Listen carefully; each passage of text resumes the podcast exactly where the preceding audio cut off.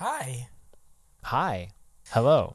We got episode Hi. two. Did We it. just got we it. made it. We did it. We made it. Kinda. Had to do a little mishap there. Had to fix something, but we fixed it, and we're good.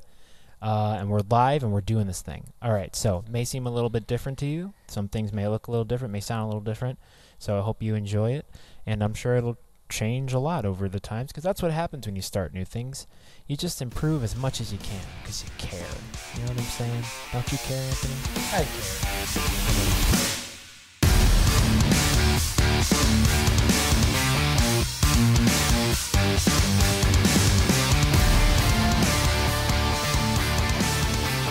You know who else cares? Becky Lynch. Who's she cares so pregnant? much. Yeah, she cares so much, in fact, that she dropped the title to Asuka, the recent Money in the Bank winner, ladder match winner, who won a contract for the. Nope, didn't win a contract. Won the title. New champion. I can't believe it. Like I can, Yeah. but I can't. And like I, I'm uh, happy for Asuka, but I'm sad Becky's going to be gone for a while. Yeah, and Anthony actually made a joke um, when we because we looked into we were trying to you know see if what was going on in the news, and that was actually a spoiler, a leak that we saw before Raw even went on the air. Was we're recording this on Monday after uh, Becky Lynch makes her announcement on Raw, so it's um, Raw's it just started about half an hour ago, so it's still happening right now. But we saw a rumor about um, someone who leaked information from the pre-recorded episode that Becky would be dropping the belt. So we were kind of prepared. That was spoiled. We were prepared for that, but I didn't. We didn't know if it was true or not. Turns out it was. And when we read that, Anthony made a joke about maybe she's pregnant, and I thought that sounds actually super, you know, possible. Just in my mind, I was like, huh, that actually could be the thing because uh, I, I forgot, but she didn't wrestle at Money in the Bank, and I didn't really think about it until he, until you said that. And I'm like, huh, maybe she is pregnant, but I guess we'll see. We'll find out. Yeah. And she's crying. She comes out, she's crying. It's the first thing, and you know that whenever it's the, it's either the first announcement, the first thing to happen, or it's closing the show. You're retiring or whatever it is. Closing it is the something worst. serious. Yeah, closing sucks because then you have to wait the whole three hours. They wouldn't. They wouldn't do that to us. They didn't do that to us. Thank you guys. Thank you WWE people, and uh, Mr. McMahon. Thank you for not making us wait because that would have been brutal. But um, so Becky Lynch is having a having a baby, having a little babe with with Colby Lopez, And Mrs. uh, Lopez. our semi-Chicago boy. Yeah. Our semi Chicago boy, uh, Senior Colby. So, uh, congratulations to them. I love Seth Rollins. I love Becky Lynch. I know you do too. And uh, I got her shirt. I have, I ha- well, I have a Seth Rollins sweater around here somewhere, and I've got his sweatbands. But uh, yeah, I love them. And even even heel Seth, I'm glad Seth turned No. heel because uh, Heel Seth was my favorite. Yeah, it's like- been fun. He's he just got that energy. He's a great heel. Like not everyone can do it. He's got it down to a science. Like he's annoying. He's a great wrestler. He pisses you off. Like that's what I want in a heel. Piss me off. So let's talk about Money in the Bank. Um, I didn't see the kickoff with Jeff Hardy and Cesaro because I'm a bad fan. Terrible but, fan. Uh, I'm the worst. I'm the It worst was- fan. It was a good match though, and you love Jeff Hardy, so you should definitely go back and watch it. Um, it's just nice to see him in the ring again. Like it's probably nostalgic, you know. I just he's someone I love watching, and then the Swanton is just so freaking like iconic, and and when he wins it, like he won with it. And I was like, yes, this is exactly what I wanted from this match. And Cesaro's just a beast. Like, he should be getting pushed so much harder. He's such an amazing athlete, such an amazing wrestler. And, like, he looks good. He makes the other wrestler look good. And, you know, it sucks that he doesn't get the, the credit that he should. I He does get the credit from the fans. I do think he does.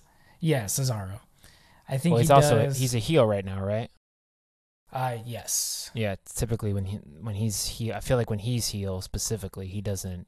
He's the, he's the type of heel that people don't like. When he's a babyface, everybody loves him. So weird. I, I like him though because he's like he's kind of awkward as the heel, and I, I like that awkward heel character. Yeah. Um, so like it, it's just nice to have that comic relief sometimes. Yeah, so this um so he had a match with Jeff. I was assuming this cuz I saw I didn't see the match. Um I saw like um a screenshot of it, so I knew that they were wrestling each other. I didn't even know Jeff was wrestling cuz I start so I I didn't see it because I started watching Money in the Bank, not the kickoff show. So I didn't even know that Jeff was wrestling because I just wasn't I wasn't thinking about the kickoff show. I was like, oh, let me go watch Money in the Bank. I, I watched it after it was live, and he wasn't on it. And then I didn't realize till later that he was on the kickoff show. So that was my fault for not doing that initial research. But um, that's why I didn't see it. Well, it wasn't because I thought it was going to be bad. But I'm, guessing I'm not a fan of these kickoff shows though. Like I- partially because of that. Just put that in the in the pay per view. Like, does Yeah. that need to be on a kickoff show? I feel like they do that for you know obviously to get people to watch the kickoff show. Like they throw that match in there to compel Yeah. you to watch, but it's like it, it it's different with the live. I don't know because I didn't see this one, but it's, I feel like it's different with the live pay per views where like you got the crowd atmosphere, you have like the Yes. panel of people that are all with each other that are trying to break things down and, And, like, whatever. When you're at the event, it does make a difference, but they don't have to do that. Yeah, it's weird.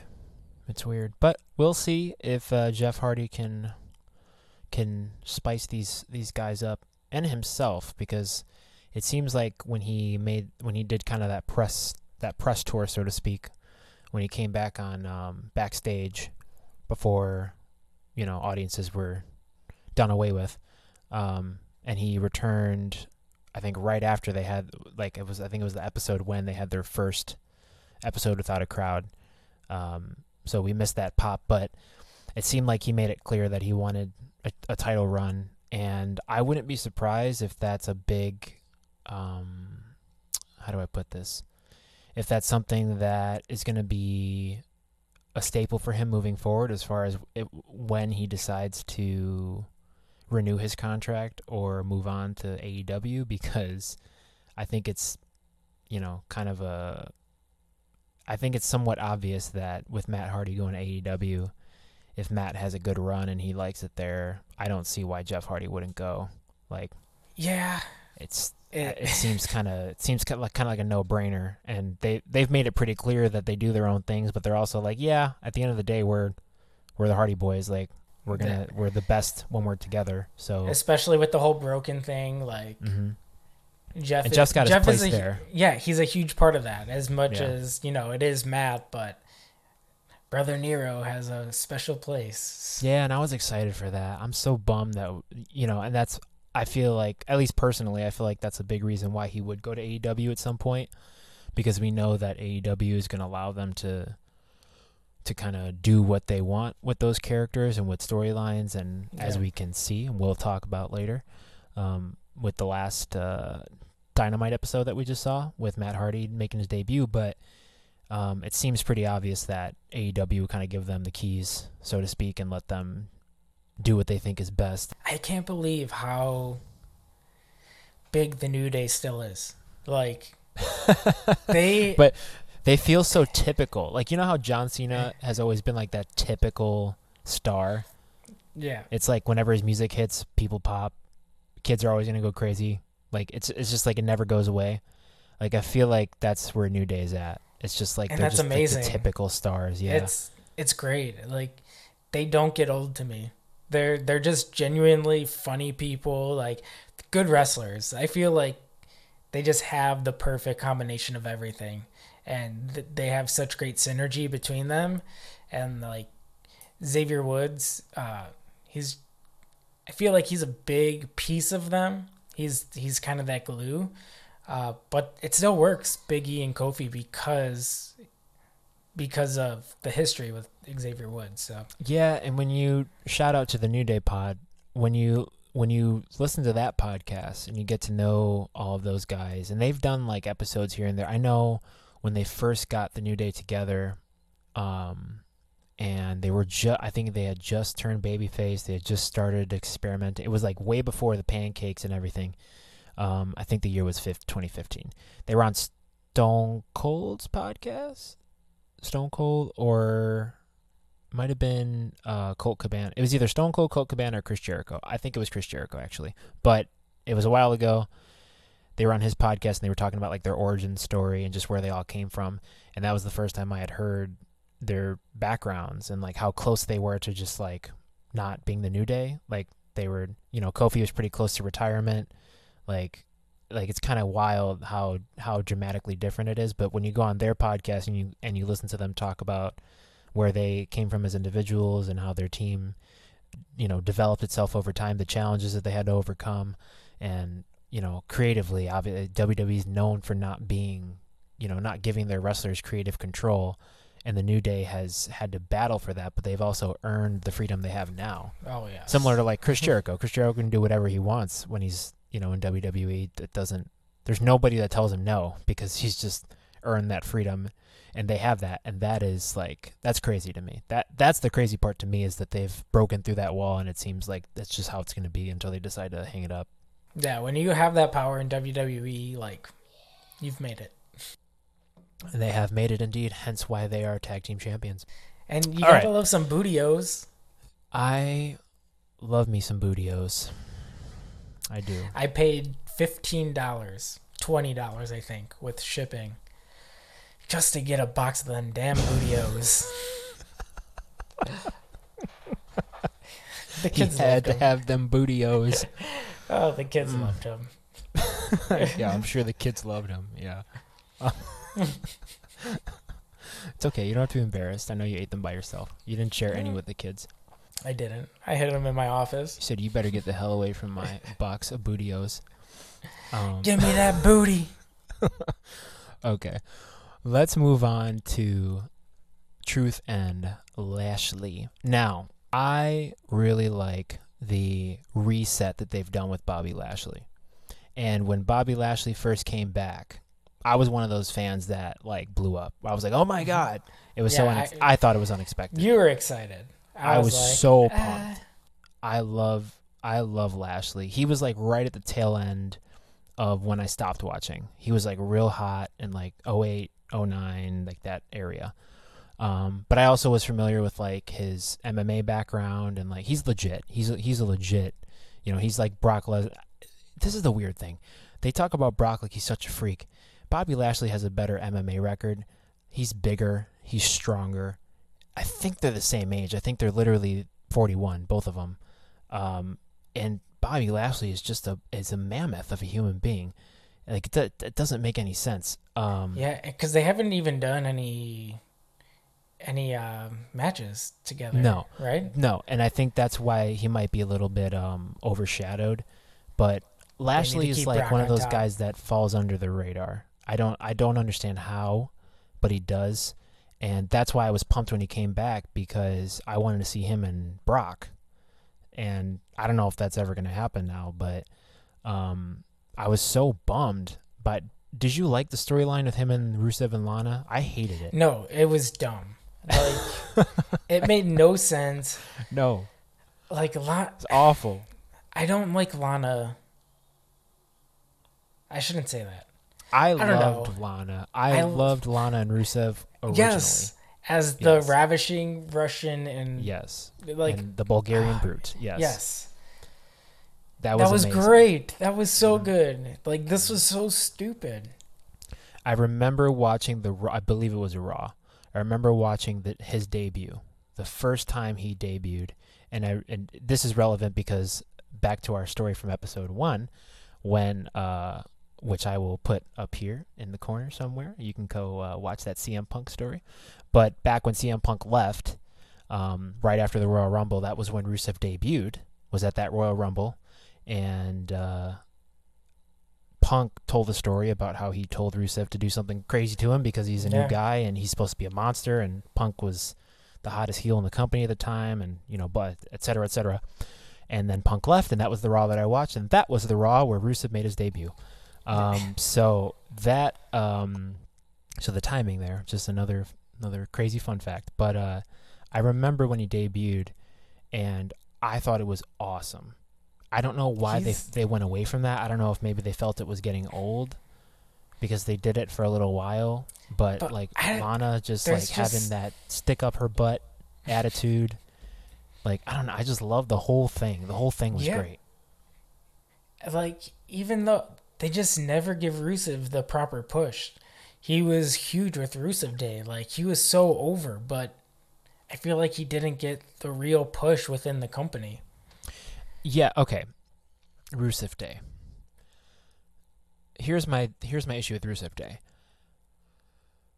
I feel like that's one of those things where and maybe you could say this for the New Day. Um where the New Day is like a crowd kind of a crowd centric gimmick, where without a crowd it kind of I don't know. If the if if the crowd Mm, wasn't so behind them, maybe they wouldn't have gotten so big. But also, they're doing fine. Like with the current situation, Yeah. um, you, their their personalities still come through and all that. So it's like it, it they are the new day. There's no there's no gimmick. It just it feels like that's who they are. To me, especially with um, what was his name? Aiden English. I Yeah, did was gonna not say, like I was gonna him. say Matt because Matt's his real name. He trained at a place that I trained at, CSW, but uh, he was obviously there a lot longer and had a lot more success. um, he uh, Aiden English. He, uh, I think he was just recently let go, wasn't he? Or Yeah. that was m- might have been a little while ago, recent. but- recent. But I didn't. I never got into him. Uh, No. Even before he was connected with Rusev, I didn't really just didn't like him all that much. But I, d- uh, You I don't know. honestly, they felt I- too slapstick to me. It felt too gimmicky in the wrong kind of way, yeah, I like a don't. joke. I just his whole singing gimmick type thing. I hmm I wasn't for it. I think that was the biggest turnoff for me, and I just never really gave him a chance. Um, yeah, I, I didn't, like it. I didn't think it was, and I apparently like he is a a singer, like he has classical training with opera and stuff, but like it's almost like he didn't sing well to be funny. That's what it felt like, and it was just like ah, like I don't like stuff like that, especially in pro wrestling. It just feels too. Which uh, I mean, he's not here anymore, so like did- it shows you how long that you know how um, the, the longevity in that type of, of gimmick. But both him and Rusev are gone, so that I mean, it tells you a lot. Like they they clearly didn't. They pushed Rusev differently, and like you said with Rusev Day, they didn't give him the proper you know push or credit or whatever you want to call it, but. It just felt like a gimmick to me, and like I don't know how many other fans felt that way, or how many, um, how many people who make decisions in WWE felt that way about Rusev and Aiden English and Lana and that and you know the whole Lana Dolph Ziggler angle and like the whole, it was just like ugh, I think I think that's why I was so against the Bobby Lashley thing. Like they tried the whole Yeah. Rusev Lana thing. I don't Ah, like when just they awkward. have these. I don't like when they have these women become like how do I put this? I don't like when they make the show like okay, like we we were talking like off air about like Total Bellas and Total Divas and stuff. I have nothing against those shows per se. I just don't watch them consistently because I'm not into the relationship drama that's not always accurate. Like I don't want to watch somebody go through a an obviously bad relationship that ends up, you know, damaging them emotionally and then they have to recover from that on top of it supposedly being about a wrestling show. So like all that stuff together I'm just like ugh and that's what it feels like they're forcing you to watch on Monday Night Raw or on SmackDown. And it's like Yeah. why like i understand trying to draw people in that that enjoy like especially women. I'm sure it's a more predominantly male crowd. Like you want more women to watch the product and drawing them in by doing something that's more centered around a relationship and that kind of drama. It makes sense. But when you have someone like lana who apparently is a decent wrestler i don't i don't know because i've seen her wrestle maybe once at like maybe a couple of times and she's never been portrayed as a serious threat other than when she was the ravishing Russian. Yes. She was terrifying for whatever reason. And now she's Dolph Ziggler's girlfriend. Like, what? Now she's Bobby Lashley's girlfriend. What? Why? and whiny, like annoying. And and partially Russian, even though at this point everybody knows she's she doesn't have an accent like that. Yeah, Like- it was so weird. It's just it's just one of those things. It's just like, oh God, it's like the Kane and Lita storyline oh. from way back in the day. Just, just these stupid marriage storylines. Just they just drive me nuts. You okay, know, like Triple H and Stephanie had a successful one. There hasn't been a successful one since then. So please stop doing Okay. them. I know, I know you don't like this one, but I actually love. You know what I'm gonna say? Yeah, yeah. I Okay, love hold on. Otis. hold on, hold on, hold on, hold on. Oh, are we gonna stop Hold and on. restart? hold on. Let me because we got Otis. We got to touch on Otis at the end. Okay. So we will we will touch on that at the end. We definitely will. We'll probably close this part with that. But I will say watching the Money in the Bank the final match changed the way that I look at Otis. Okay. I Yeah. didn't give him a fair shake. I'll admit that. Um I've always been into Mandy Rose. I think everybody who has a brain has been into Mandy Rose since she debuted. Um, but my point being, the reason why I get so like right off the bat negative towards these types of storylines is I don't like the the romantic stuff that doesn't make sense because it even with Mandy and Otis, it it feels contrived and it feels like it doesn't make sense. It feels like it's making a a joke out of pro wrestling. The mat so like to make a comparison, let's just make a quick comparison, then we'll move on to the next match. But Matt Hardy and Lita, they were a thing. They were Team Extreme, right? Lita was with Matt and Jeff. Yeah. It was a big thing. They had years and years to establish this relationship. They were a real life couple. There was a real life drama, and they made a real storyline out of it in WWE with Lita and Edge.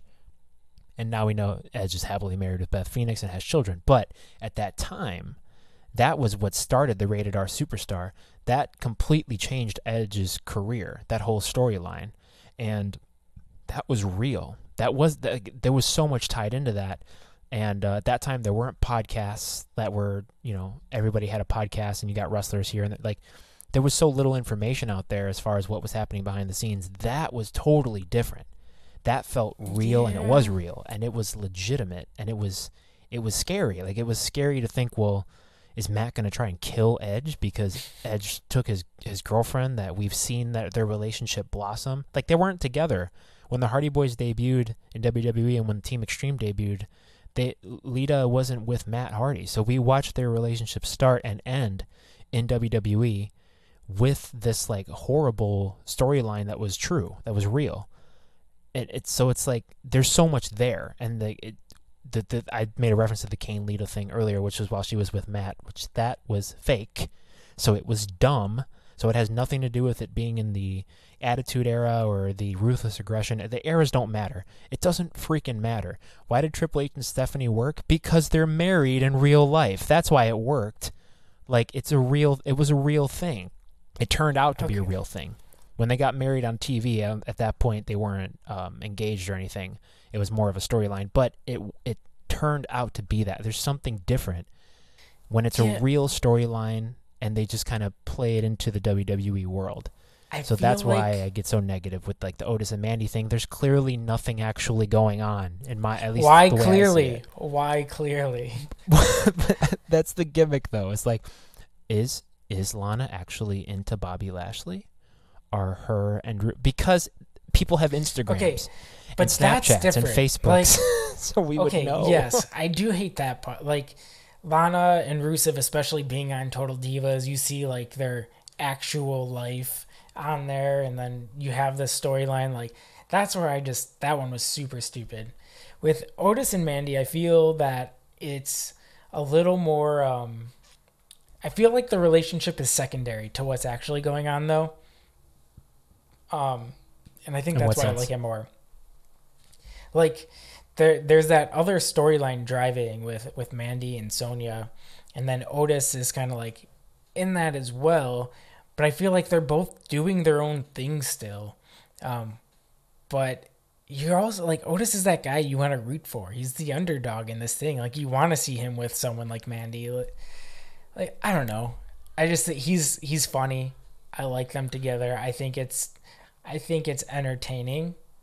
Um, but yeah, I think they have their own storylines, and then the relationship is secondary to that storyline that pushes it along. Okay, and that's fine. I understand that, but uh, Mandy Rose is also engaged to someone in real life, and th- like this is why. Fine. That's why it bothers me okay. because that part of it is decimated. So like when you say like, well, maybe there is something going on, like But when you see the way he kisses Mandy, whew, Otis. I no, see He- no, no, no, no, no. I've done stage kissing enough to know when it's fake, and when I watch them kiss, I'm like, they're not kissing. They they are they are acting. They're aware Uh, that they no. need to kiss each other, and that's what they're doing right now. So I I don't like it. I don't like it.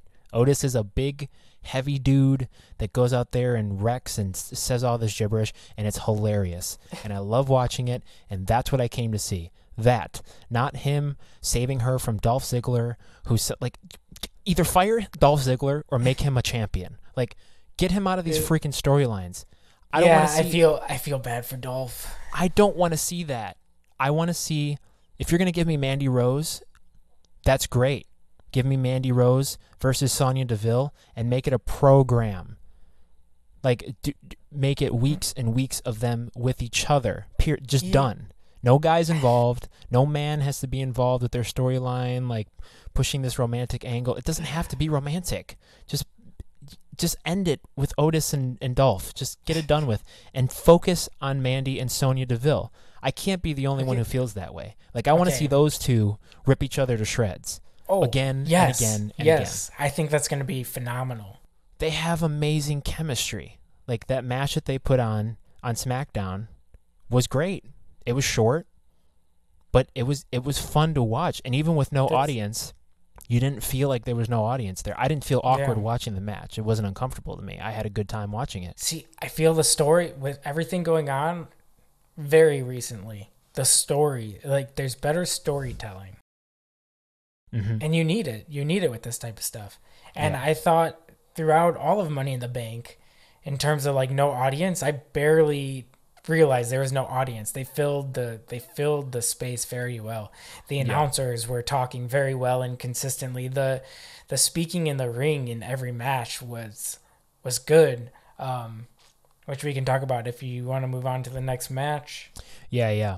Um, Long winded, but let's move on to the next one. So Uh, we got we got Bayley and and Tamina. Now, uh, I haven't been keeping up with them quite as much either, and I've heard good things about Bayley recently. And um, up to a few months ago, I was kind of like lukewarm on it. I'm happy Bayley Yeah. turned heel, same. but she's an actual heel where I don't really like her quite as much as a heel, and that's kind of the point. But um, she's I feel like she's finding a good um, a how do I put this? A good recipe for like how she talks, how she wrestles, how she Yeah. you know talks trash, her attitude. Like I, it doesn't feel fake anymore. It feels like she's Yeah. really getting comfortable with it, and watching her bully Tamina with Sasha and still be like, you know, a chicken shit heel, so to speak, is pretty great. Yeah, and they had dialogue during the match, which I thought was interesting and it fit very well. Like Mhm. when they were in the corner and, and they're talking conversation, like I was like, This is this is good. Like Yeah. ah, it just it lended to the storytelling. And I yeah, think- and and I like how Bayley talks to Michael Cole too. It, Same. like, it makes me laugh every time she does it. Like yeah, it's hilarious to me. She's so much better as a heel. Like her promos when she was a baby face. Cringe. They, yeah. I just cringe. NXT was one thing, but when she moved up to the main roster, it was just like, this isn't working here. hmm I, so I'm glad. Yeah, yeah, and uh, Tamina, as uh, I think it was Michael Cole. It was either Michael Cole or um, uh, Corey Graves who were touching on it, but Tamina hasn't been consistently involved in WWE because she's just had injuries all the time. No. And um, when she was with Team Bad back in the day, they had Team Bad and PCB, you know, Paige, Charlotte, and Becky. The women's revolution. Yeah. Um that seems like forever ago now. It but does. that's the last time Tamina was really like super relevant as a as an independent, you know, individual wrestler. So it was cool to see her like actually doing stuff now. And quite honestly, I know they teamed her up with Nia Jax before Nia got hurt, and they were kind of doing their their thing together. The deficiencies I find in Nia Jax, which we'll get to later, um, I don't see those in Tamina. And like, I feel like Nia Jax is a fake beast. yes, I feel like Tamina I is agree. a beast. the actual beast. Yeah. Like she's got She the scares me. agility. She's got the agility, the look. Like she She's- can wrestle. And she's big, but she's athletic. Yes. Like when you look at her, you think, okay, she's she can gorilla press me. Mm. She could probably chase me down. Like that. Like that's just how you feel when you look Yeah, at her. I'm- she just I'm looks like a I'm monster. scared. I'm scared. Yeah. So it's like I there's a difference there. Is it's a it's a different feel. I don't like this is one of the things with um this is one these are the things the things that I'm talking about right now. Uh personally, these are the things that draw me away from like watching every week or like watching Yeah. certain pay-per-views where I'm like, "Ah, I don't know if I'm going to watch this one." These are the things. I don't like stuff that insults my intelligence as a as a fan and I don't like when certain things are happening and I have to defend them to people who don't like who who are who are completely negative on the product. So people that are like pro wrestling is stupid. Like these are the types of things that make people say that and that's the stuff I don't like to deal with. So this is one of those things. Tamina is the legitimate Samoan badass. Like done. Yeah. She's the one who should have that Nia Jax spot. So even if she is injured, she can still cut promos. She can still make vignettes. Like there's still a lot she can do. Yeah. So she should be in that that spotlight. Like Nia Jax again feels contrived, and she's she's got this thing going now where it seems like a lot of wrestlers are coincidentally becoming injured after they have matches with her, and it's becoming a topic now where you know it's being talked about pretty frequently. So that's not good. When you're supposed to have this this big you know queen of your women's division hurting every wrestler she comes in contact with. Like it's it's not a good thing to be known for. Um, and the way Tamina wrestles, it like when you watch her wrestle, you're like, that's what that's how it's done. Like she wrestles with this hardcore, hard hitting style, especially someone like Bayley, which, you know, coincidentally, uh, Bayley was one of the victims of Nia Jax. so you watch Tamina have a a more physical match with Bayley than the one that Bayley had with Nia when she got hurt. It's more physical, more aggressive, more hard hitting.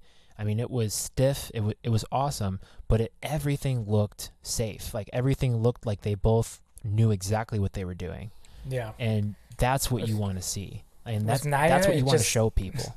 It's sloppy looking a lot of the time. It's just like Mm-hmm. Awkward. Ooh. Yeah. Yeah, like it, things that shouldn't happen. You know, there's a difference between like a badass spot with a big bump and just a terrible, just like ugh, like yeah, and you know, and I do like I like Nia.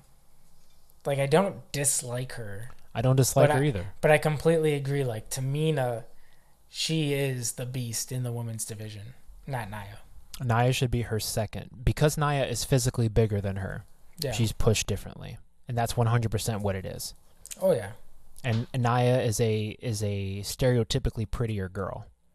So she's like she's a big beast, but she's also beautiful, and it's like this thing. And it's it, like okay, but is she a better, more aggressive, more powerful, more believable wrestler than Tamina?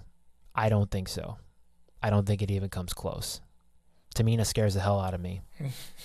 Period. like that's it. Nia Jax pisses me off because I'm like, why are you in this match? What are, what are you doing? Why are you doing that spot or whatever? Granted, I don't think she did too bad. I I enjoyed watching her in the in the last match, but Tamina did a traditional wrestling match with a smaller competitor with Bayley. She had a little bit going on with Sasha Banks too, and everything was great. They fought all the way around the ring, outside the ring. They told a great story. Haven't seen that from Nia Jax not once, not one time. So that's all I'm saying about that. I don't want to harp on her, Mm, like make it seem like I don't like her. I I do. I like Nia. I like her music. I like her look. I like I like her gimmick in general. I like her. I like. I think she's. I think she is a powerful, you know, Samoan female wrestler. But I think Tamina should get that push that she's been getting for so long because Tamina seems to be the one that's ready to take that push. like that's all it is. She seems like the more professional, more ready, more, you know, champion esque wrestler. She should be in that spot for sure. I agree. I, Yeah. I agree.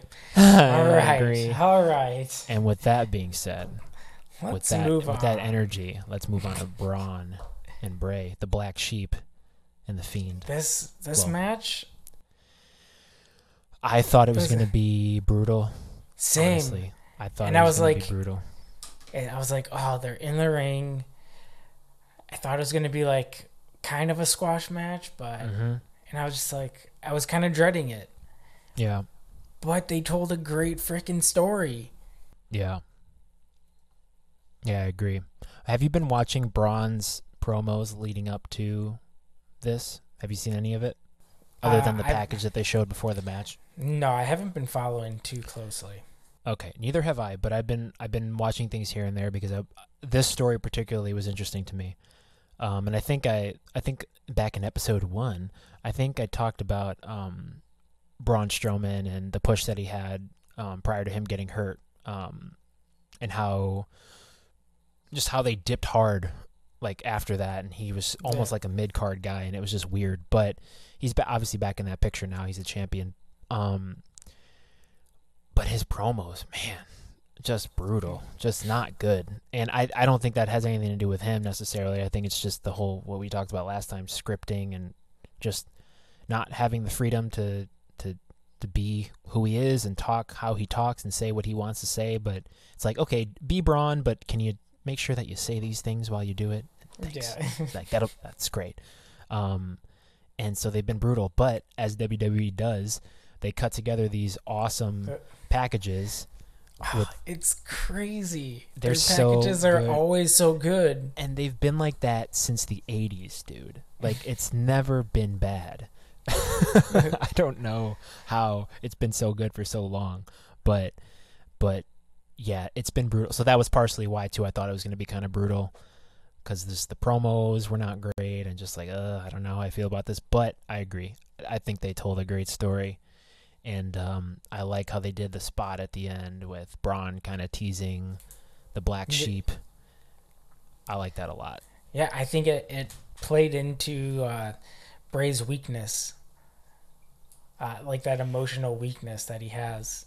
Yeah, and how do you so what do you think about how they're doing this because this is something we've never really I don't want to say we've never really seen before because we've seen it in different I guess different incarnations, but this is a first as far as like you got the fiend, similar to similar to Finn Balor but different. You got the fiend that's like this unbeatable psychotic murderous basically murderous horror character that doesn't cut promos, doesn't speak, just goes out there and kills basically Yeah. and apparently can't feel pain. So I don't know when when he does sell, I don't know what he's selling, but apparently he doesn't feel pain. So that's the mystery of the fiend, at least when he debuted. And then you have Bray Wyatt, who's been cutting these promos and making these vignettes and, and been more of the talking piece. And I feel like it's already been has it been a year already since Bray debuted this new character or like I think so. I think so. Yeah, it's been like a year. Yeah. So it's already been a year and it still feels so fresh and you're still it still seems like they're putting things together as they're going which is great. It's like it's Yeah. not getting stale. So like you're still learning more and more with each new pay-per-view and each new um you know episode of raw or smackdown. So you know you have like these little easter eggs happening these little things with bray and it's so different from what everybody else is doing which is nice. But like i don't know. What do you think about how they're making they basically make Bray the vulnerable character, but if he is the fiend and he can channel the fiend, like is this is this a supernatural thing or is this him just putting on a costume and it makes him more crazy? Like I don't I'm my brain is trying to put together a logical explanation for what the what the difference is between the two and why they are you know, who they are. Yeah, I don't know. And I think now is like a great time for them to start showcasing some more meaning behind it, considering they can do more of these uh, pre recorded things. Uh, I feel like that is hard to get through um, through a live performance because it's live. You can't change character so quickly. You can't do this. You can't do that uh, with special effects, Right. uh, So, which they like- don't do a ton of special effects. But No, and I think it's better. I think what they have been doing is better than what they were doing when Bray, like when Bray had his program with Randy, and they had like the projection of the, you know, the maggots on the ring. yeah, It, like that stuff was just kind of corny. But Or, like when um, they do the Taker Thunder, like the lightning strike. yeah, Like, come like, on, guys. Just when I was when I was six years old. I mean, I get it. When I was six years old, if I saw maggots, you know, projecting into the ring, I'd be losing my freaking mind because I used to think that the Undertaker and Kane had superpowers, and I, I legitimately bought into that when I was a child. So I'm sure the children today are buying into that just as hard. And I can only imagine what it must feel like to be a child today and watch the Fiend like make his entrance. It's got to be horrifying. oh yeah, I mean, we could be looking. Mhm. Let's be honest. Like, we've heard the Undertaker, or people make this comparison with Bray in the past, but we could seriously be looking at the modern day Undertaker with Bray Wyatt. It's entirely I- possible. Especially with how long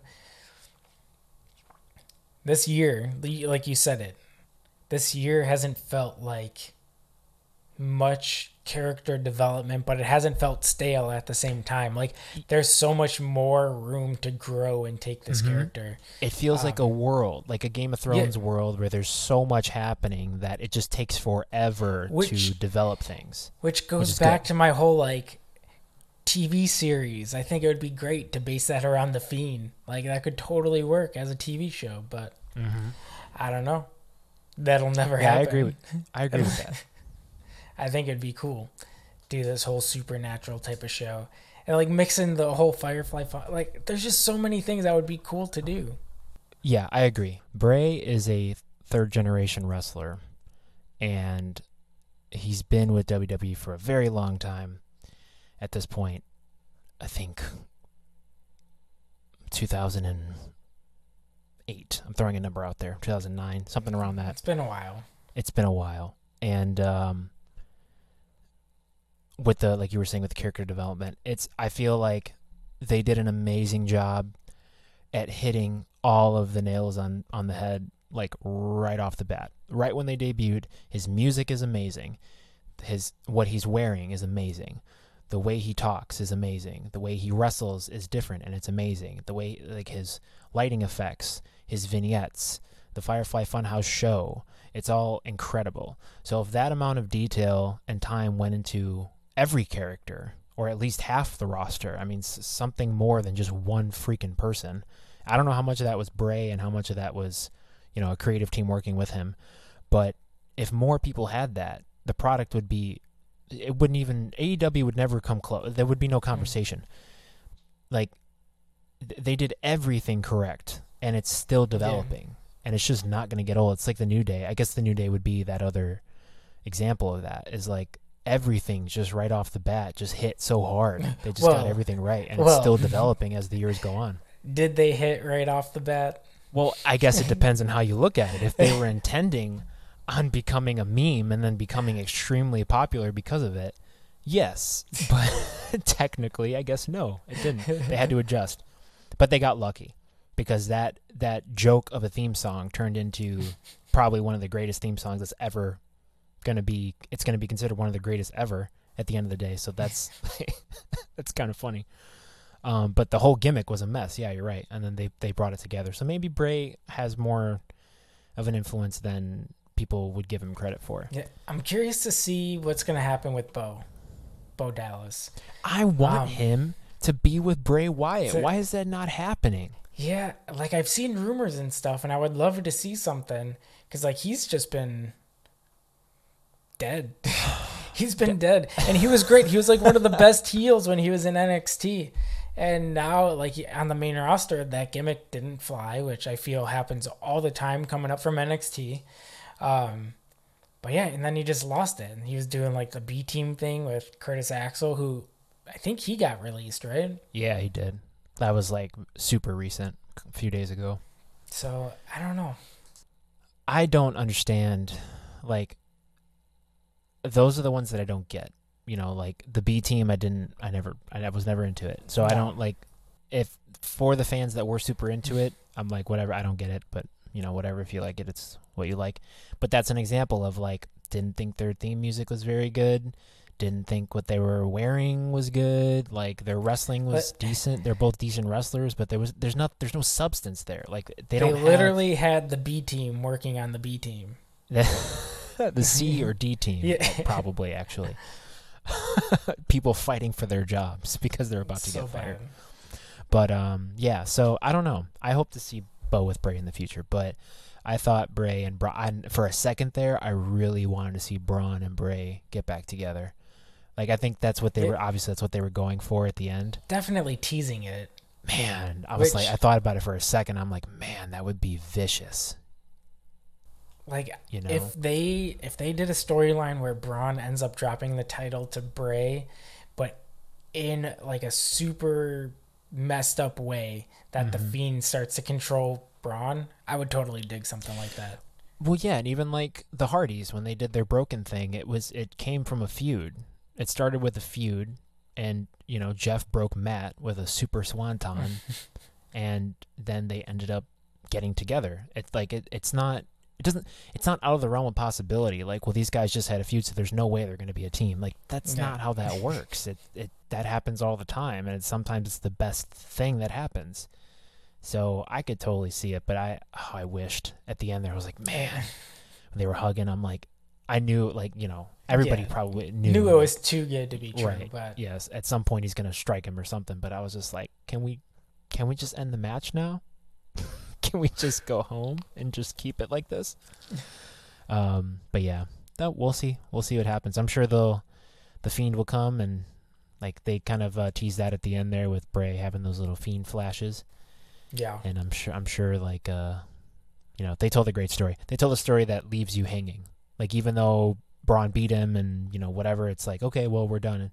They left enough there where you're like clearly something else is going to happen, and I can't wait to see what happens next between these two. Yeah, I felt satisfied with the story, but then they also left more. Like I want Mhm. more, but I'm satisfied, and that's important. Yeah, and we'll see what happens this week on SmackDown. Um, okay, so next up we got Drew and Seth, and uh, Ah, we got Seth's theme music. So before Seth came out, I know you you had mentioned to me that he had new theme music, and I wasn't really thinking about it, but in the back of my mind, I, I um I watched a few promos, and he came out to like his normal music, and I'm like, at some point they're gonna change this, right? Because this just seems odd. Like that he still has Yeah. this music. So I'm happy they did. But Corey Graves, they were talking about the match coming up with Drew and Seth, and Corey was like said something to the effect of, "I can't wait to hear them sing the praises of Seth," something like that. And I was like, he's gonna have a choir in his music. Like I just had a Mhm. thought. Like the way he said it was very like he was injecting it in there intentionally. yeah, Like can't wait till they sing Seth's praises, and I'm like, oh god, he's gonna have a choir in his song, isn't he? Like it, like it was so painfully obvious. And then when he had it, I, I was dying. I started laughing.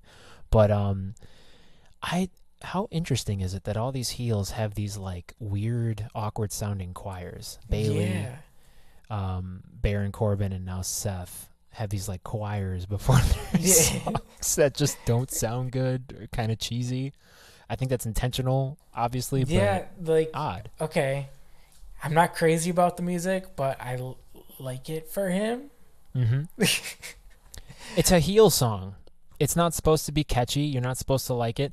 That and that was the thing with Bayley's music is um, when she first changed it, there was a lot of initial feedback on the music because like they're like why why does someone said why does this sound like a, a 2K default like NXT theme?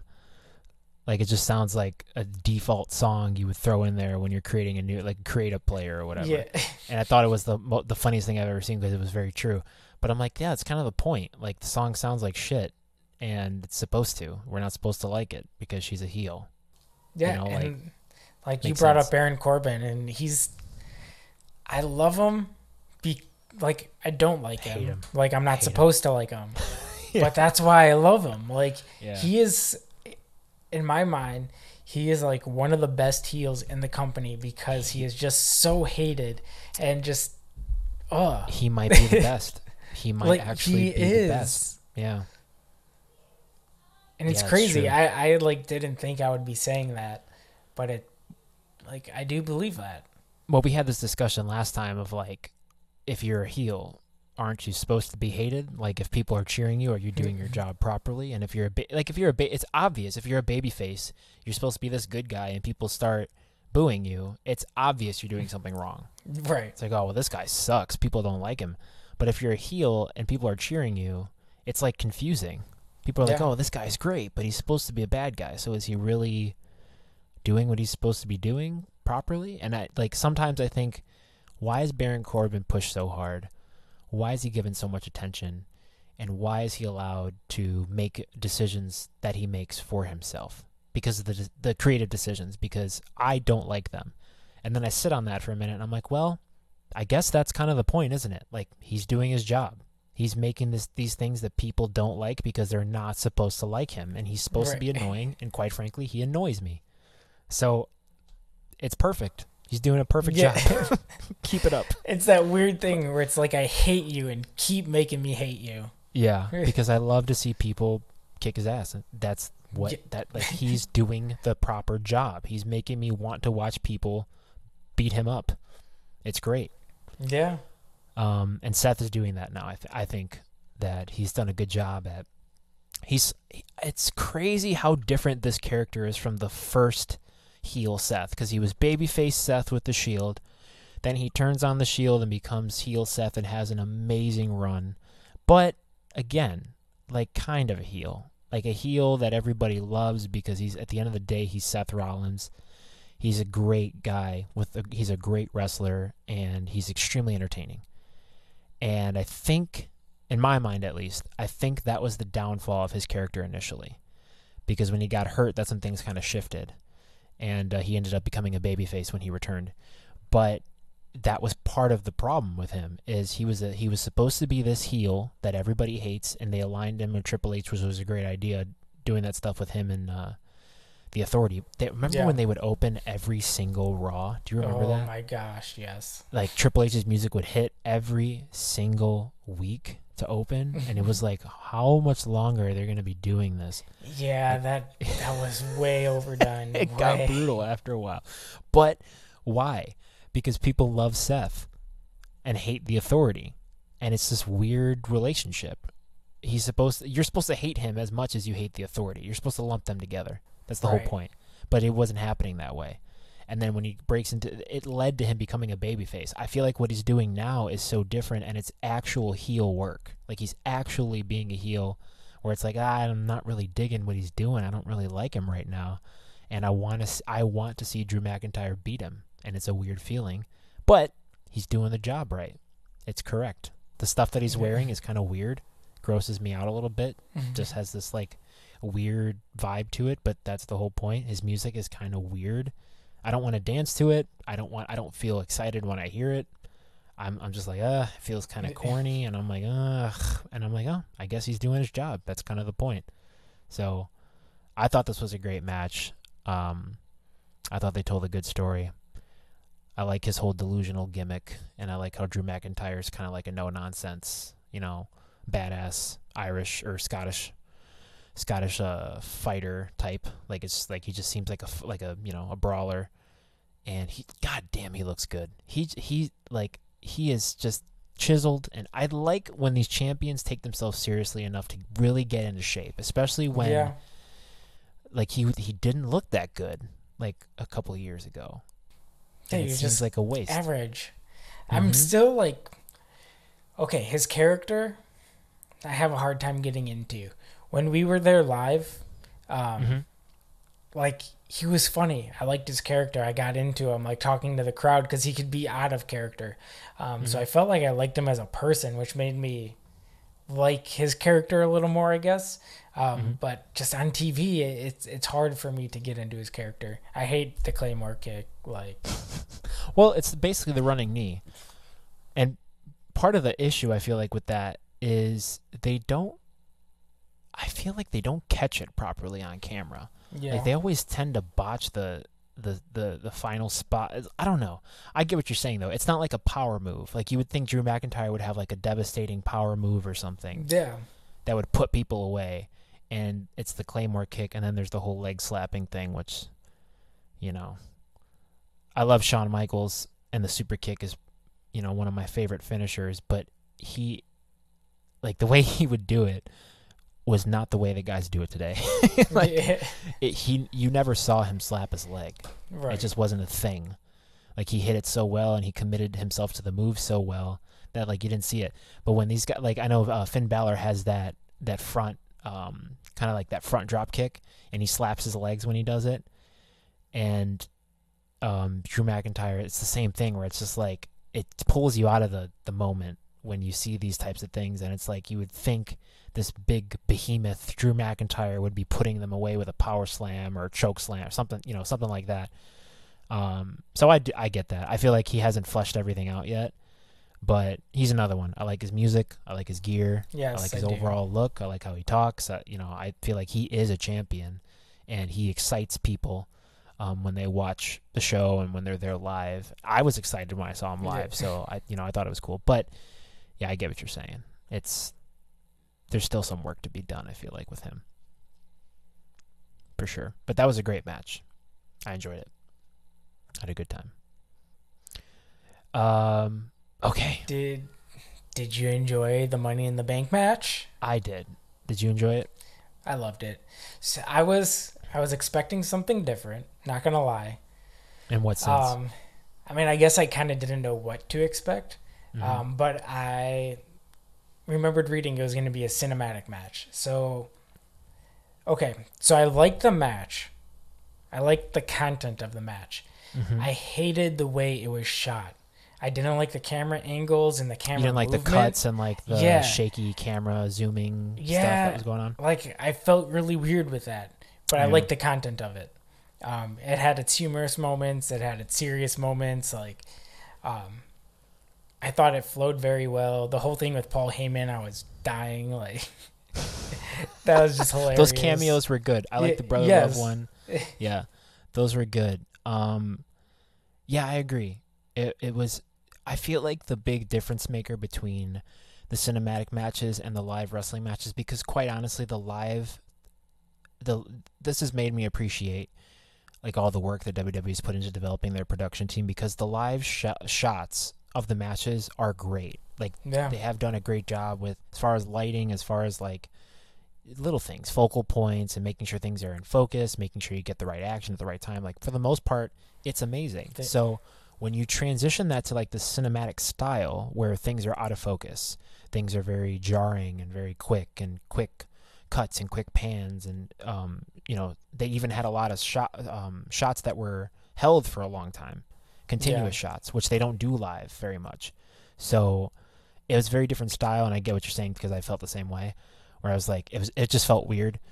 Um but i thought that the big difference between the two is the music. Like the music makes Yeah. such a huge difference when you have this like you know just music that uh, relates to what's happening on the screen fully I- fully wrapped up in the cinematic vibe. Like that really makes a huge difference in the watching experience for me at least I, feel did like. like having the music. I felt like some of the music was like kind of awkward yeah for it. yeah Um, but you know, I think they're they're trying to figure things out, and Mhm.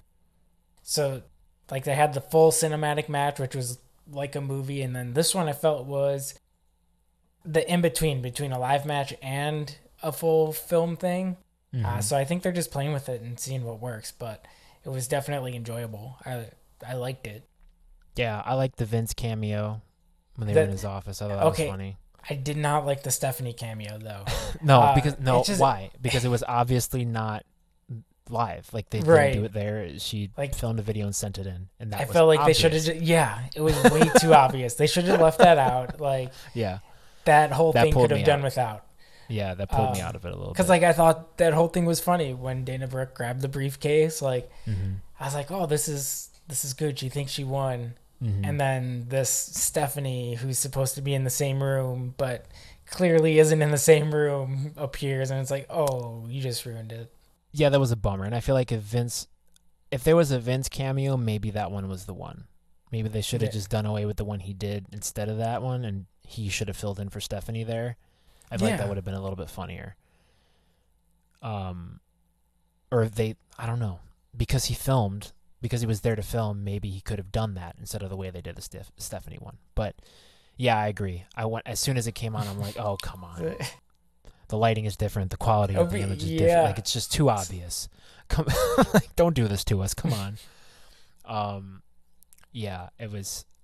I th- I I thought that was funny too, and I thought the way they took everybody out on the way up, um, like, you know, Shayna Baszler was pretty much taken out on the way up, and at that point, I think Dana Brooke was taken out with the uh, painting spot. Yeah.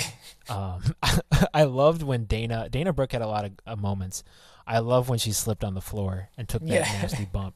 That I thought that was hilarious. I felt it too. I was like, oh, that was see see and why because that it didn't seem like bullshit. That felt like a real like she really slipped, she really fell, and she really hurt herself. That's what it felt like, and so it was funny. But um, but yeah, I thought that was all pretty good. I thought it was interesting that they um, basically murdered Rey Mysterio and uh, what's his name, uh, Aleister Black when they threw them Yeah. off the roof. Uh, and now they're on Raw just uh, fighting in a tag team match. but um, I thought that that made me laugh too. Like when they threw Ray over the the side, um, I thought that was hilarious. Um, but I okay, so you know both of the matches I- were good. I liked how they started. I did Um, not like the finish though for the for Asuka. I thought it was like weird. It was like Yeah. very anticlimactic. Mm-hmm. Um. Uh, yeah, I would have liked to see a little bit more of a battle. Um, I don't know. It's I guess they did what they what they could have done in theory. Like like Yeah. they just kind of did what they what they worked they worked with what they had and they kind of put something together and it was what it was. But it wasn't terrible, obviously. But I do feel like there could have been a little bit more suspense, a little bit more tension. I don't like how she won by like th- the whole thing with her and Baron Corbin didn't make sense. Yeah, it was like, Like, you don't need battled- to be fighting right now. Right. They could have helped each other. And they're both heels. So like that part I was like, okay, you guys messed like that was a mess up. You should have done something better there. But like if like, you know, let's say Shayna Baszler was on her way up there, which they should have done. I feel like Shayna Yeah. Baszler was the favorite. Yeah. That's the one that's the most obvious. Like, oh, she's probably gonna win this one. She's the CM Punk of like women's wrestling right now, as far as like she's this person who's like shooting up real fast. She's she's crazy. She's you know people love her. She's a dark she's a dark horse. She's you know she's she's got it all there. So I feel like they should have used that, had her be at the top of the ladder, just about to get that briefcase, and then you have a Baron Corbin come up who's an obvious heel that nobody likes. And I know uh, Shayna Baszler's a heel too, but it's it's different. She's a you know a, a favorite heel. yeah. Um, and that would have made a little more sense. She's more of- she's more somebody who would go out of her way to punch someone like Baron Corbin because that's her character. And for Asuka, didn't make sense. And and just and Baron Corbin's supposed to be a s- the smart, you know, intellectual heel, and that was kind of a stupid thing to do.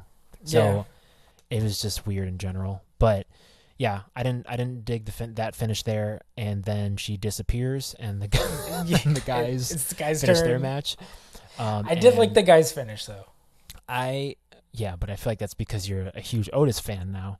Well, Um, I thought okay, so I thought if they were gonna give Otis the briefcase, that was the way to do it. Um, okay. I thought that they pulled that off well, but I also wanted AJ Styles to win. So I mean, I did want I- AJ to win. that was after they threw off Aleister Black. I wanted Aleister Black to win. Like that was my he would have been my pick, but then they threw him off the roof, and I'm like, well, clearly he's not winning, so he's See- dead now. I like Aleister Black, but I don't know. He is okay he's fresh. He's one of those that's like it's still going to take some time to still kind of iron out things. He's very clearly one of triple h's like babies. You know what i mean? Okay, he's like Shayna phenomenal in the ring.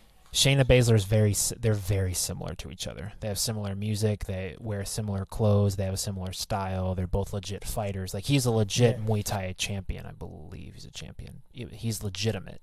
So he offers something different they're both kind of like these no nonsense badass i do what i want characters so they have the same formula and so Yeah. i appeal to that and i like both of them but i would have picked him to win because i feel like they've been kind of pushing him in that direction lately um but clearly he he didn't because he was killed, and now he's appearing on Raw tonight. Um, but I thought that I had it in my mind that AJ was going to win when he was going up the ladder, and Otis was kind of like, I don't know what to do here. Um, I can't climb up, so I don't know what's happening. Um, but I liked how they kind of both grabbed it. You know, it was, it was a little confusing, and then AJ ends up with it, and he sold it really well. I think, like you know, mishandling it, and then Otis catches it. Like that whole thing was executed like- well. Yeah, another thing with AJ, just like he's always executing everything like perfectly. I was just like, because I feel like that's something easily, like you can easily screw up. And granted, they they could refilm it, whatever, but ah, it Yeah, just but you looks know so how that smooth. goes. Yeah, like you only have so many takes and it's like you know how many times are they going to be running through these athletic dangerous situations and like let's try and get it done in two or three takes guys right. like let's get this over Yeah. with um yeah by the way um i don't know if you're if you're watching raw right now but uh, bobby lashley just interrupted uh um I am Wow. MVP, just destroying truth. Truth, Truth, had those yeah. teeth, and he was all goofy looking. yeah yeah but The- but see this you see this bobby lashley this is the bobby lashley i was excited about I didn't realize MVP was that big. oh he's huge Yeah, he's uh yeah. Tall. Tall guy. Yeah, MVP was right when I stopped watching. That was right around the time where I checked out. But uh uh so I wasn't big on MVP. Um but anyway, if they're making yeah, this a tag team, I, I could totally see them working though. MVP He's a- and he's- Lashley. he's a great mouth. Uh pause. He's a great uh manager. He would be a great manager. I I feel like maybe they want to put Bobby Lashley behind someone. Maybe that's why they had the whole Lana thing to help manage him. But it just didn't match. And oh hey, Jinder Mahal. Um I feel like he would be good behind behind MVP because MVP is really good at talking trash, and uh, he's kind of uh, you know chicken. But anyway, um, so yeah, I liked how they finished it off. I think AJ is phenomenal. I like that AJ spot with the Undertaker's casket. Oh yeah, that was good. That was cool. And how he like feared the you know why I thought that was cool because it tells me that it's not over. Yeah, That's like they wouldn't be doing that if that wasn't the case. So to me that's very exciting. I was super excited when he was like looking at the poster and was like all freaked out and stuff. I'm like, okay, this is story this is great. Like I'm so happy. If this means a- they're going to do something else in the future, I'm happy that that's the case. just like everything of the night just felt so story driven, and it was Mhm. great. Like everything tied to something else in the past. Uh, it all had meaning. Mm-hmm. It was good, and I, I I think they did a great job at like preparing us for the Otis win too. they did the little gimmick with the the ladder breaking on was it Raw or what? They've done that before. Oh, here we go. AJ's watching the. You see, like it, they're doing. It's definitely intentional. Like they're definitely pushing this for another match. Um, but um, sorry. Anyways, um, they did the little because you know they have to do get up the another cinematic match with Kane. Well, yeah, that's true. Mayor Kane.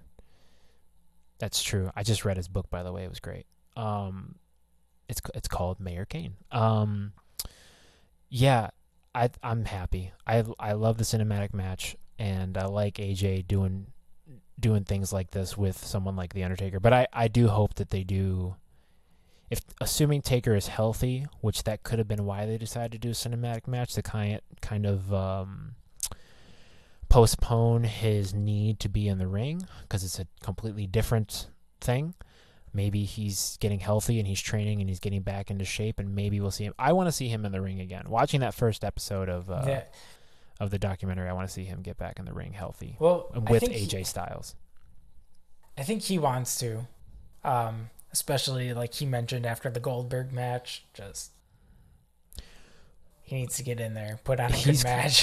he's kind of psychotic in a good way. He like he uh that's becoming clear. And I think I think everybody knows he's a committed professional wrestler and he's a legend and all that, you know, all that jazz, but he's made it pretty clear that he's not going to stop until he can't move anymore, basically.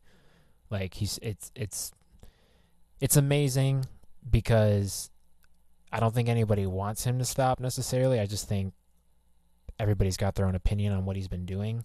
And I've personally been bummed with the stuff he's been doing just because he's been hurt. That's that's the only reason Yeah. why. So it's not like I want him to retire. I just want him to be healthy. For me personally, and I know a lot of people maybe have the perspective of I hope he just retires because I'm done seeing him, you know, what he's old and whatever, but it's like if you have that opinion, you probably don't really know what you're talking about to begin with with wrestling. So cuz he there's no one like him. There's no one like him now. There's never going to be anyone like him again. And it's, you know, it's important to, to squeeze as many of these days out of him as you can as, as long as he's willing to give them because Yeah, it's important. he's going to be gone when like he's going to be done wrestling completely one day and that's that's going to be a sad day. But um, I'm glad they're pushing towards that. But anyways, uh, Money in the Bank. I'm glad that um I think if they also I think if AJ would have won that, they would have pulled away from an Undertaker storyline. Probably would have pushed him more into the trying to cash in his Money in the Bank and all that. So Yeah, um, storyline wise, probably had moved him in a different direction. I just want to see more of what happened at the pay per view on a regular weekly basis because Mhm. it's so hard to. Like, there's just nothing pulling me into these weekly episodes. yeah, Like, I don't. I don't necessarily want to sit down and watch the full thing. Like I'll skim Mhm. through it or I'll I'll want to read the highlights and I want to keep up with the storylines, but they're just not interesting. Like if they And- keep doing this with the pay-per-views too, like I feel I feel like the pay-per-view is what keeps moving everything along. Like I do look forward to those and then it's just the weekly stuff. It's it is what it is. Yeah, and I I don't know if that's the chicken or the egg because I feel like the pay per views have just not been good, and Yeah. that damages the show, the weekly show. It's like if the if no one's looking forward to the pay per views because they're consistently not good, why would we care about what's happening on Raw? And why That's would we care about building? And then the storylines are inconsistent, or like we were saying before, they're just completely all built around Roman Reigns or John Cena. Yeah. Or, you know, insert, you know, top star here. Like For three Give- hours. Right. Like how do you like, dedicate three hours to this person? it's exhausting as a fan it's exhausting to go through that because there's it's nothing's changing like we talked about with the authority before they would they would literally center the entire episode around the authority but anyway it's uh i i i think that this was a great pay-per-view and i think it'll lead to better raw episodes which they seem to be doing today it's it these are matches that are kind of related to what happened at money in the bank. And as long as that continues to be consistent we should continue to get more creative and more you know unique pay-per-views moving forward which should over time make the product better. Um that's what i would think. So i'm hoping for that hope. at least. Um but so far i mean we haven't really been watching raw because we've been we've been uh talking it up. But so far i think it's been pretty good from what i've seen. Um yeah, it's looked good so far. Like, at least it seemed entertaining. I have captions on, so I'm trying to follow along to that too, and I think it's solid. Um, Yeah. So um, Money in the Bank was good overall. I liked it a lot. I thought it was um, fantastic. I enjoyed it more than WrestleMania. I thought Same. it was a better overall show than WrestleMania. like with WrestleMania, the two uh, capstone matches of the night, so obviously Undertaker and the Fiend, like those were phenomenal. But Mhm. as a whole, this this blew it away by far. yeah. And you know, I think that's that's a big thing. Like we were saying, we don't enjoy the weekly episodes of WWE that much. Um, but you know, the more we've been watching AEW, I feel like we've been enjoying those weekly. Um, and don't necessarily have a pay per view to look forward to. It's just they're putting on good, good matches, entertaining matches. Weekly. Yeah, and that's almost the better thing because they're not building their weekly shows around the pay per view that's coming up at the end of the month. They're just Yeah. putting on the best possible weekly show that they can. Um, so I kind of like that better, almost in a way. Um, but we can, I mean, we are hoping to, well, not hoping to, working on, we're working on doing a kind of like an NXT AEW centric episode. So we'll save the detailed conversation for that. But I would like to touch on at least two. Um, we'll just do well. We'll do three. We'll talk about three things real quick. The first thing I wanted to talk about personally was the um, Murder Hawk and Jake the Snake little um, storyline they got going with Cody Rhodes and Brandi Rhodes, or Cody and Brandi Rhodes. um, I don't know. Did you see any of that? Yeah, I watched uh, when you're like Jake the Snake has the snake Mhm. out. I was like, Mhm. turned it on right away. Okay, so we can talk about that um, briefly, but that was cringe and that was hard to watch for me. And I know uh, a lot, you know, there were a lot of people that absolutely loved it. There were a lot of people that thought it was absolutely cringe, but I think it was great. Overall, I think it was a good thing because Like- now I want to see Cody kick his ass. I'm like, Yeah, I'm like Cody Rhodes has to like I want to see what's going to happen. It was that it felt that real to me where I'm like uh is Cody going to kill this guy or you know like I like I want to see Cody get to Jake and Jake is being protected by the murder hawk. So that's Yeah, where I'm like it's interesting to me. it's definitely going to be interesting moving forward. It's, I feel, I feel more unpredictability in AEW, and that's great. I feel like Mhm. we could watch this, the same thing in WWE and be like, okay, was- well, this is gonna happen. that was so sexually brutal. Like it's like WWE would never ever even like in the Attitude Era, they wouldn't do something along those lines. It was very suggestive, very very naughty. Jake the Snake, very naughty. And I and I was thinking like, oh, this is live. Like, oh man, someone's gonna get in trouble for this. But no, it was pre-recorded. And then I remembered, oh wait, I think this is pre-recorded, and I think that eh, like if it is pre-recorded, that means that the TNT producers have seen this and they okayed it, and it's being broadcast. So I guess it's good. Like I guess they're good with it. Which that was the first thing I thought of was like, is this too much? Like, are they gonna get in trouble for this, or are they gonna you know pretend like this didn't happen or whatever? But no, and it was it was hard to to to watch. It went on for far too long. it's just like grotesque. Jake was acting like But- the snake was his appendage, and it was it was, and he like dry humped Brandi, and it- was uh, wow. I thought it was great in the sense that it was great storytelling wise. Well, I thought it was great like- storytelling wise, but like man, it was hard to watch. It drew out emotion, and Yeah. like that's that's the important part. It, like some of this WWE stuff is just so safe. It's you have your emotion range of you know this, but th- I'm showing on the screen right now. You can't see if you're listening on Apple Podcast, but Mm. small amount versus AEW. Have this like large amount of of emotion that you can go through, and and I think Yeah. that's important because whether it's a bad or a good emotion, like that's investment into the product. Yeah, it's uh, it was good, and I and I I'm dying. Like I knew that I knew they did an amazing job when it was over, and I felt this need to watch the next one. I was like, I have to see what's gonna happen next week because my God, this is horrible. like they attacked Dustin, and then they like. For, I forgot. I t- the the it, the suspension of disbelief was totally active. Like I totally forgot that it was like I was watching a show on TV, even if it was the Avengers movie or whatever. At some point, you're like, "Oh wait, I'm watching a movie. What's going on?" Like I, I'm so emotional at the moment. What's going on? But that's how I felt. I was like, "This is not See- fake. this is not like TV." You know, the, like fake in the sense of like television, not wrestling. Like this is not like a television show. I feel like I'm watching a real life thing that was just captured on camera, and I don't know how to feel about it. And I can't wait to see Cody take revenge when he does, because we know he will.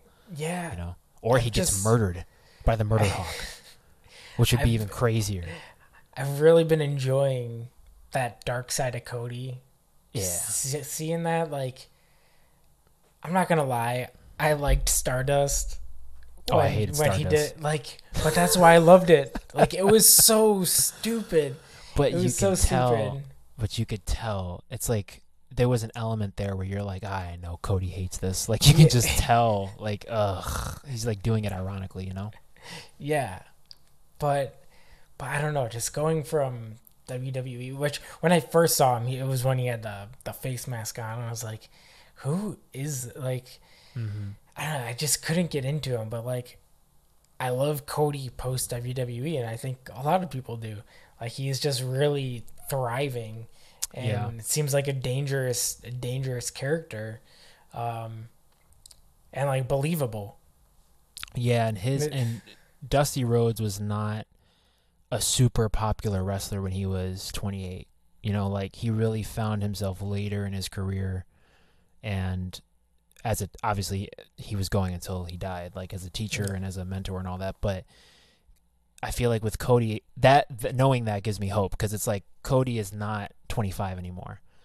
But if you think about his father, like Cody's got such a long career left, assuming that he's healthy and he wants to continue going, and he's just now really finding his stride as becoming like this legend of wrestling, not just WWE, but legend of wrestling in general. Yeah. So you, you think if he keeps going, he's got a long time to really keep establishing himself and keep this thing moving, and that's what the exciting part too is like he's nowhere near done. Like Goldust, at you know he's up He's- there. He's He's probably approaching the end of his career. So that it, it's exciting to see what he's doing, but it's also like I wonder how much time he has left. You know, like Matt Hardy's in the same boat, like these other people. So with Cody, it's like you know he's got a long road left ahead of him, and it's it's super exciting to see like how he's been developing.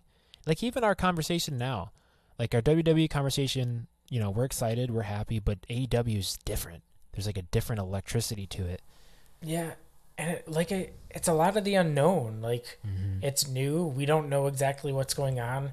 Just the storylines seem more more fresh and original. Like Yeah. like when we're talking about the stupid dating lines in WWE, like it's the same stupid relationship drama over and over. Like mm-hmm. we don't want to see that. We can predict so many things that are going to happen.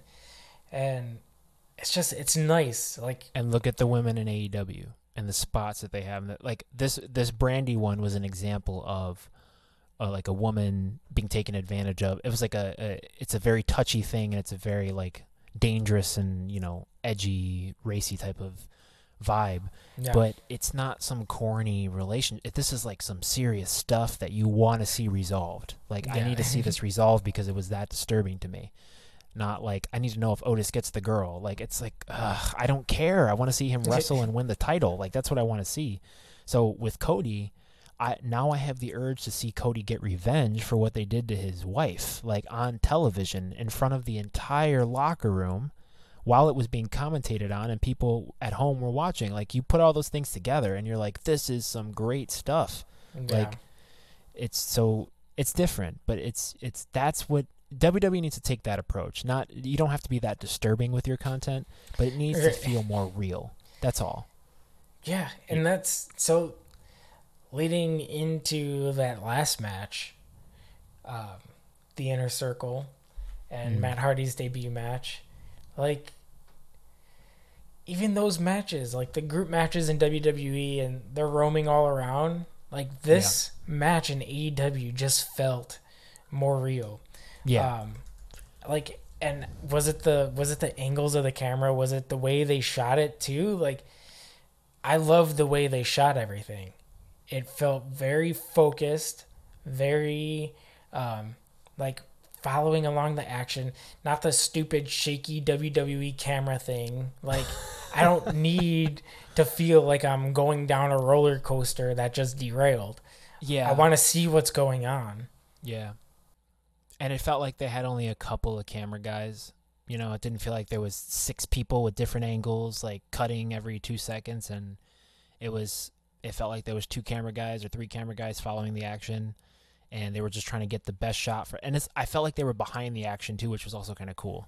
It's like something cool would be happening, and they would cut over, like, "Oh, we got to get to camera three. Like something's happening over there," and they would like kind of get into the middle of whatever was happening, and then you'd watch it kind of resolve.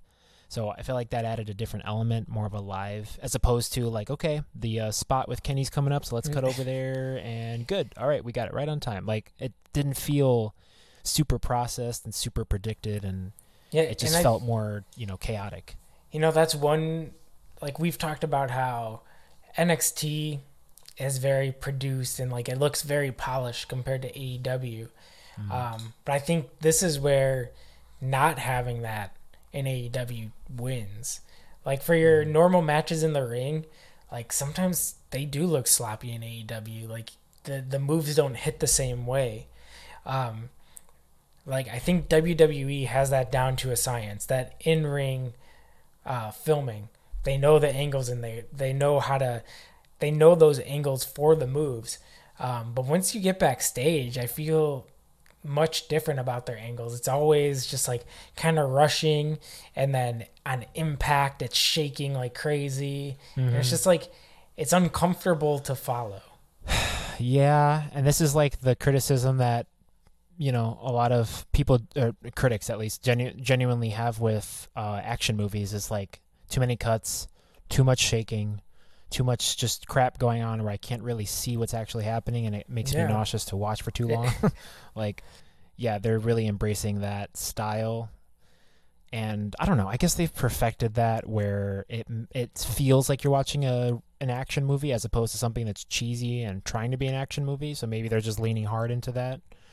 But I like that they kept the AEW match still live while having this a different approach to how they were kind of filming things but it, they found a good middle ground. It like obviously was still yeah. a live match and everything um but you know they didn't overdo it.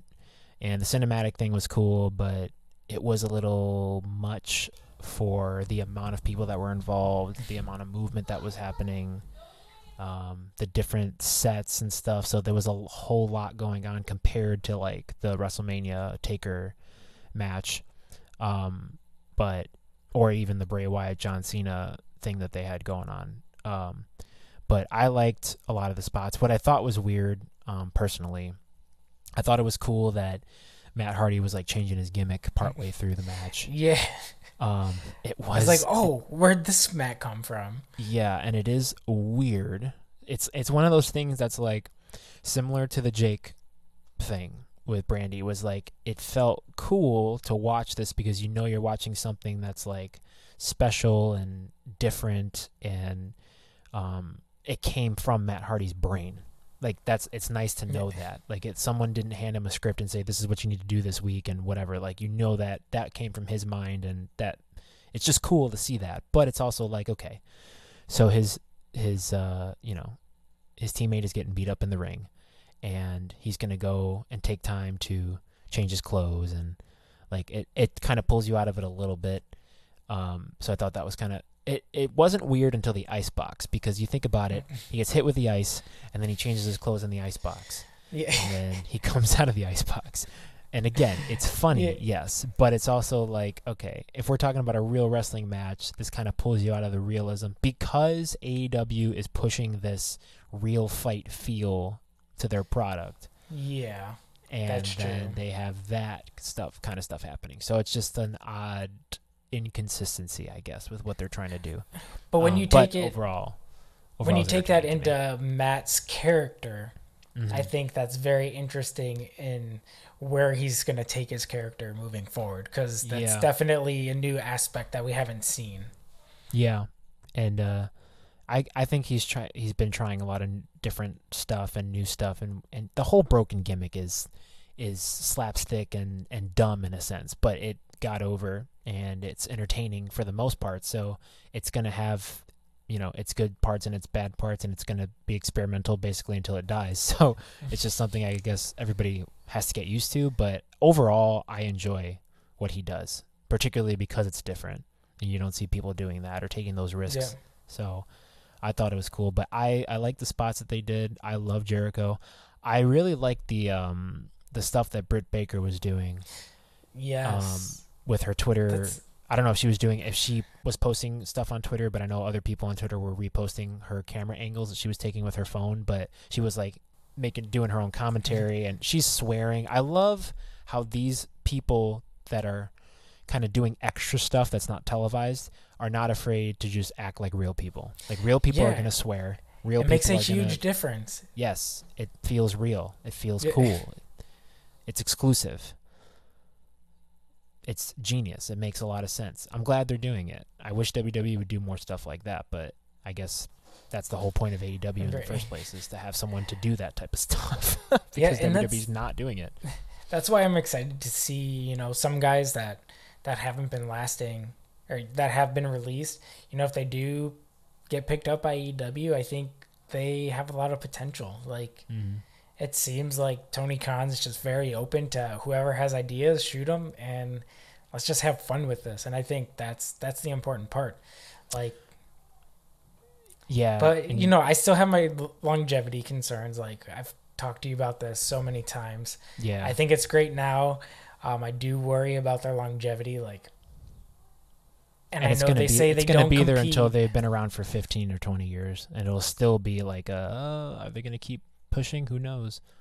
You know, like it's always going to be there. It's just it's uh, to me, I'm I'm always concerned about the financial, like I guess the nest egg for whoever is kind of funding whatever's happening. So as long as the money's there, because it seems like Tony Khan is a passionate enough owner where he wants he made it pretty clear that this is something that's going to be around for a long time and that's his intention.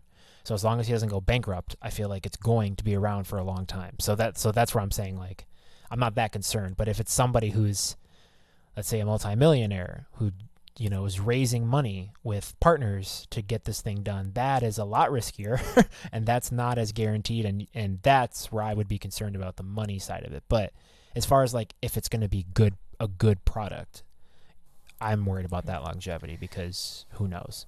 You just don't really know. Once you lose Matt, say once you lose Jericho, Jericho, Jericho's like, big. Jericho's huge, Mm-hmm. and Jericho's got what four or five people under his wing right now, and like those Yeah. people wouldn't be as big if they weren't with him. Um, so that like I do worry about their star power once they lose that. Well, and and Dean Ambrose, we you There- talked about that's um, true. You talked about like WWE people coming in and being successful. I uh, I saw the first Jon Moxley match that I've really pretty much you know seen or I haven't seen a whole lot of Jon Moxley stuff in AEW. Just admittedly, I just Yeah. haven't done it. But um, I wasn't a huge Dean Ambrose fan when he was in WWE, so that's part of it. But um, he is not Dean Ambrose. Like it's weird to say, and I've heard other people say that where it's like, oh, he's a different wrestler. He's you know, it's it's different now. It doesn't feel like Dean Ambrose, and I'm like, how is that possible? Like it feels like Chris Jericho when I watch him. It's just a different version of him. But right. this is not Dean Ambrose. Like this is I understand who Jon Moxley is and I'm happy. I'm so glad that he left WWE. He had the wherewithal to be like, "Nope, I'm out. Like I'm going to go do my own thing." And watching him wrestle on this uh, episode of Dynamite, I was like, "Wow, this is really like a different guy." And I don't feel like I'm watching Dean Ambrose and like I'm this is great. I love this. Like it was great. It's, it's nice to see those guys that should have been treated differently get Mhm. that type of run and push. Yeah. Yeah, and the style they're not held back by the WWE style of wrestling, which is pretty clear that it's a style of wrestling now. And I, I mean, they've said that on many occasions. They have a style that they want their wrestlers to adhere to. But now it's clear that it's holding a lot of people back. And I think the wrestlers claim that at times, but they also don't want to badmouth the WWE at the same time.